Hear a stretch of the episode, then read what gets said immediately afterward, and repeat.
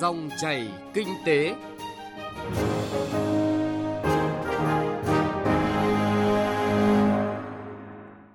Kính chào quý vị và các bạn, chương trình Dòng chảy kinh tế hôm nay thứ ba ngày 22 tháng 2 năm 2022 có những nội dung đáng chú ý. Thu hút đầu tư nước ngoài hướng tới phát triển bền vững. Thúc đẩy sự phát triển của kinh tế số, cần xây dựng chính sách quản lý dịch vụ trên internet.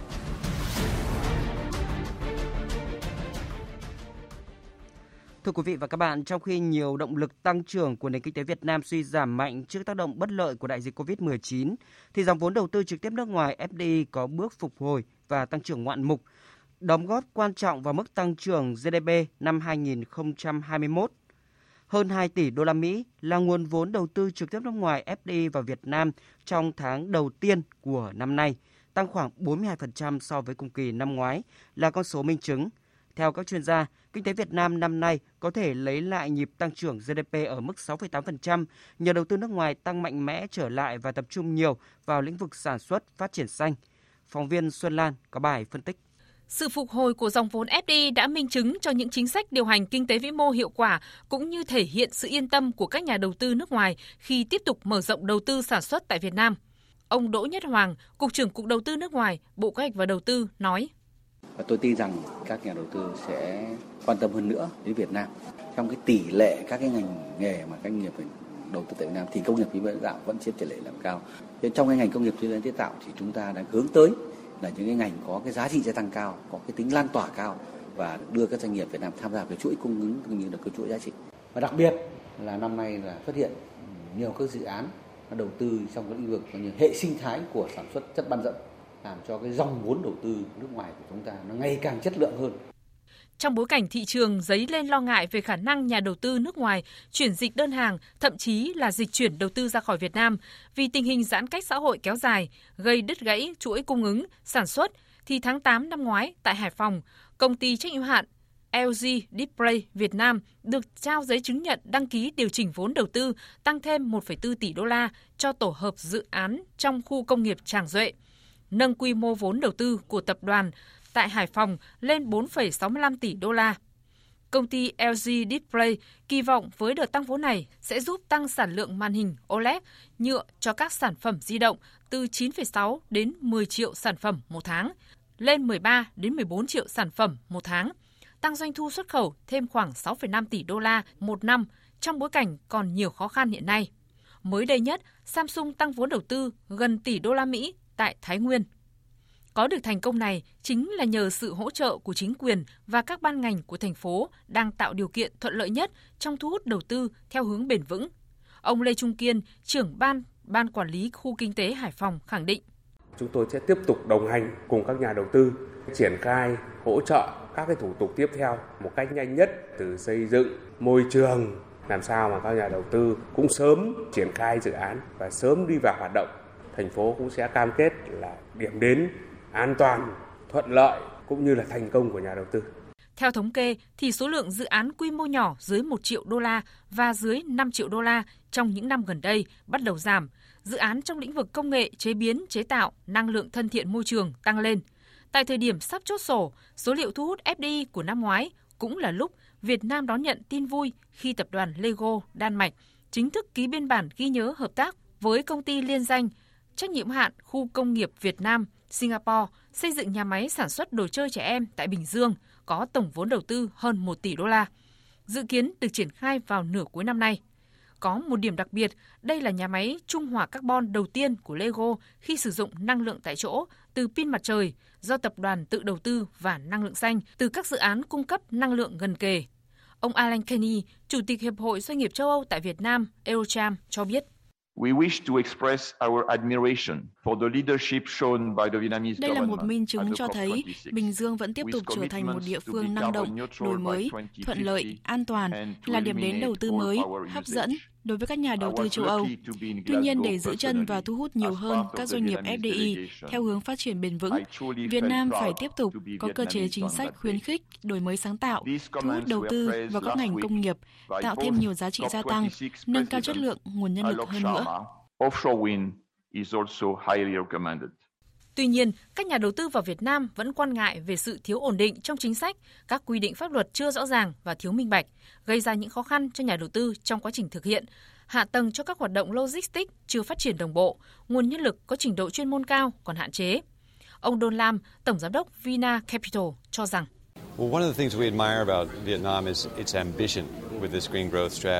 nếu so sánh với các quốc gia như Philippines, Thái Lan, thì xếp hạng của Việt Nam là rất tốt.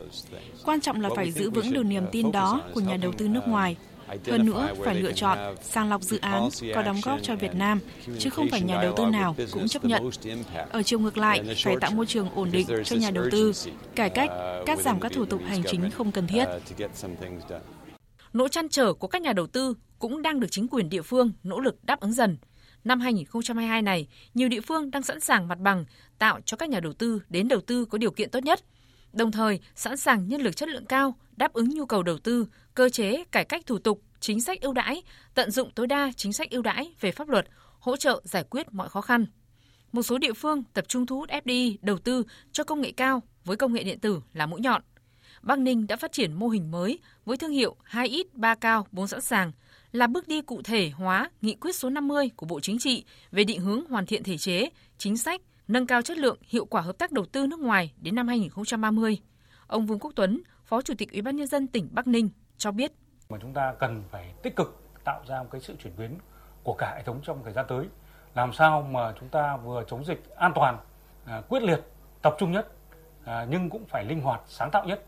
đặc biệt là đối với các nhà đầu tư FDI cũng như là các cái nhà đầu tư từ trước đến nay đã tin tưởng à, Việt Nam cũng như là tin tưởng địa phương chúng tôi à, chúng tôi sẽ làm à, mọi phương án, mọi biện pháp để Việt Nam luôn là cái điểm đến an toàn để các nhà đầu tư đặt cái niềm tin Việt Nam luôn là cái mảnh đất đất lành trên đậu đối với các nhà đầu tư và thúc đẩy sự phát triển của đất nước. Trong bối cảnh thế giới tiến vào kỷ nguyên của cách mạng công nghiệp lần thứ tư, Việt Nam cũng như nhiều nước trên thế giới đang ưu tiên thu hút FDI vào các ngành, lĩnh vực công nghệ cao, tiên tiến, công nghệ thân thiện với môi trường, năng lượng sạch, năng lượng tái tạo, giáo dục và đào tạo, y tế, du lịch chất lượng cao, sản xuất nông nghiệp công nghệ cao, nông nghiệp thông minh, phát triển kết cấu hạ tầng kỹ thuật hiện đại, đặc biệt là các ngành nghề mới trên nền tảng công nghiệp 4.0.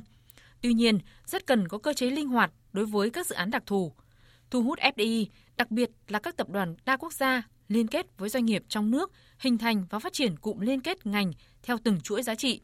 tập trung vào các khâu tạo giá trị gia tăng cao gắn với quy trình sản xuất thông minh, tự động hóa. Việt Nam cần khai thác có hiệu quả mối quan hệ với các đối tác chiến lược, chú trọng các nước đang phát triển hàng đầu thế giới, các tập đoàn xuyên quốc gia nắm giữ công nghệ nguồn, tiên tiến và trình độ quản trị hiện đại.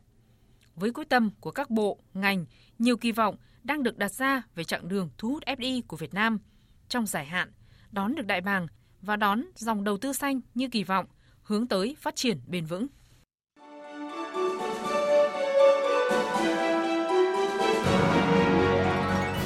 Dòng chảy kinh tế, dòng chảy cuộc sống.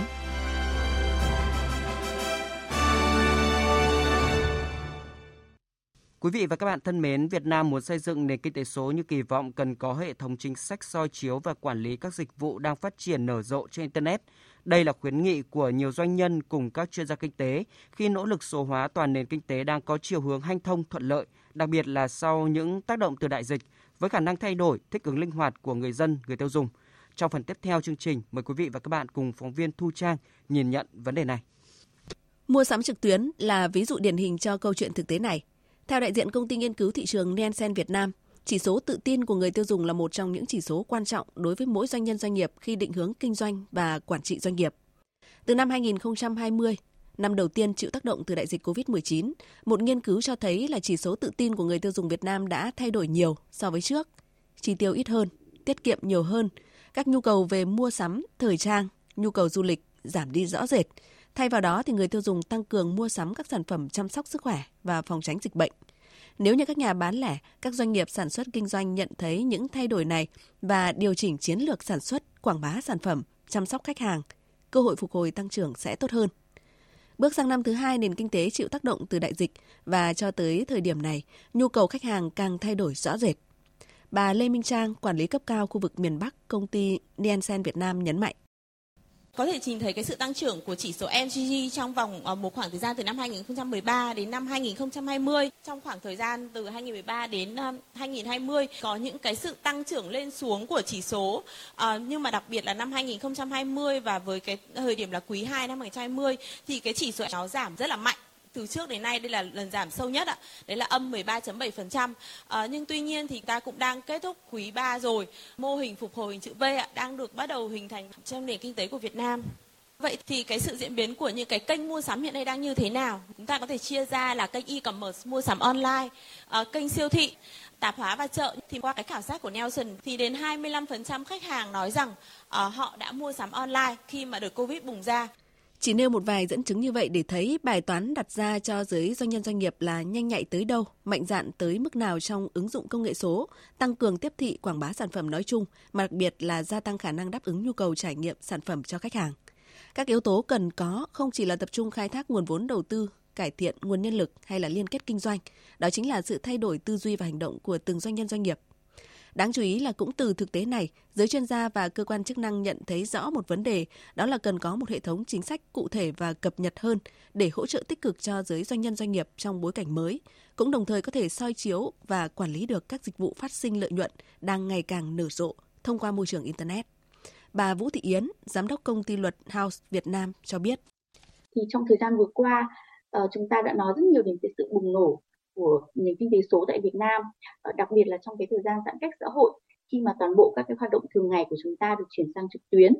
từ việc mua lương thực, thuốc men, ờ, các đồ dùng thiết yếu hàng ngày cho đến việc làm việc, học tập ờ, và thậm chí là vui chơi trực tuyến. Thì nhìn về mặt tích cực thời gian vừa qua là một cái cơ hội hiếm có để nền kinh tế số có được bước phát triển mạnh mẽ vượt bậc. Và điều rõ ràng ở đây là để nền kinh tế số phát triển được bền vững thì việc đầu tiên cần làm là tạo ra một hành lang pháp lý đầy đủ và xây dựng hoàn thiện các cái văn bản pháp luật trong lĩnh vực này. Không giống bất kỳ một giai đoạn kinh tế nào, đây là thời điểm các doanh nhân doanh nghiệp khẳng định khả năng bám trụ nơi thương trường, khẳng định vị thế bằng cách nhận diện rõ và khai thác tối đa những lợi ích từ môi trường trực tuyến, từ quảng bá sản phẩm cho đến mua bán online cùng nhiều giao dịch khác thông qua nền tảng số. Và câu chuyện hỗ trợ sự thúc đẩy song song với quản lý hoạt động này là vô cùng cần thiết để kinh doanh trực tuyến nói chung lợi ích bền vững lâu dài. Ông Nguyễn Quang Đông, Viện trưởng Viện Nghiên cứu Chính sách và Phát triển Truyền thông IPS cho rằng các doanh nghiệp ở trong nước cũng muốn có một cái môi trường về mặt cạnh tranh lành mạnh cạnh tranh thông thoáng và muốn có một cái môi trường như vậy thì là muốn các cái quy định về kể cả mạng xã hội dù là đối với các cái doanh nghiệp ừ, ờ, ở nước ngoài cung cấp thông tin xuyên biên giới hay là doanh nghiệp ở trong nước thì cũng cần có một cái điều chỉnh bằng cách là gỡ bỏ các cái quy định mang tính tương đối khắt khe gỡ bỏ các cái quy định mà tạo ra các cái gánh nặng tuân thủ rất là lớn cho doanh nghiệp để có một cái môi trường kinh doanh thông thoáng chung. Về về mặt thời gian gỡ bỏ thì đối với các doanh nghiệp ở trong nước ngoài là 48 tiếng doanh nghiệp ở trong nước là ở duy trì ở mức 24 tiếng. Ờ, thì doanh nghiệp ở trong nước không phải là quá lo lắng nhưng mà các cái tiêu chí để về mặt nội dung thông tin thì doanh nghiệp ở trong nước vẫn muốn có một cái phân loại các cái nội dung vi phạm thông tin mang tính cụ thể hơn rồi là các cái đường dây liên lạc thường xuyên với bộ thông tin truyền thông để thực hiện các cái yêu cầu về mặt gỡ bỏ các cái thông tin vi phạm thường xuyên hơn với số người dùng điện thoại di động chiếm 95%, đa phần trong số đó là điện thoại thông minh. 79% trong số đó sẽ truy cập các website để tìm kiếm thông tin sản phẩm trước khi mua hàng. Các chuyên gia khẳng định là chiến lược đúng đắn nhất của mọi nhãn hàng, mọi doanh nghiệp là tiếp thị khách hàng số. Đây cũng cần được coi là giải pháp giúp phục hồi tăng trưởng cho nhiều doanh nghiệp sau tác động tiêu cực nặng nề từ đại dịch và việc cần nỗ lực để có một hệ thống chính sách, pháp luật phù hợp với môi trường kinh doanh số này càng cần kíp hơn để như đã nói ban đầu là không chỉ hỗ trợ được, mà còn là thúc đẩy sự phát triển bền vững của nền kinh tế số trong tương lai. Dòng chảy kinh tế hôm nay từ đây cũng đã kết thúc. Cảm ơn quý vị và các bạn đã quan tâm theo dõi. Quý vị và các bạn có thể nghe lại trên website vov1.vov.vn. Xin kính chào tạm biệt và hẹn gặp lại.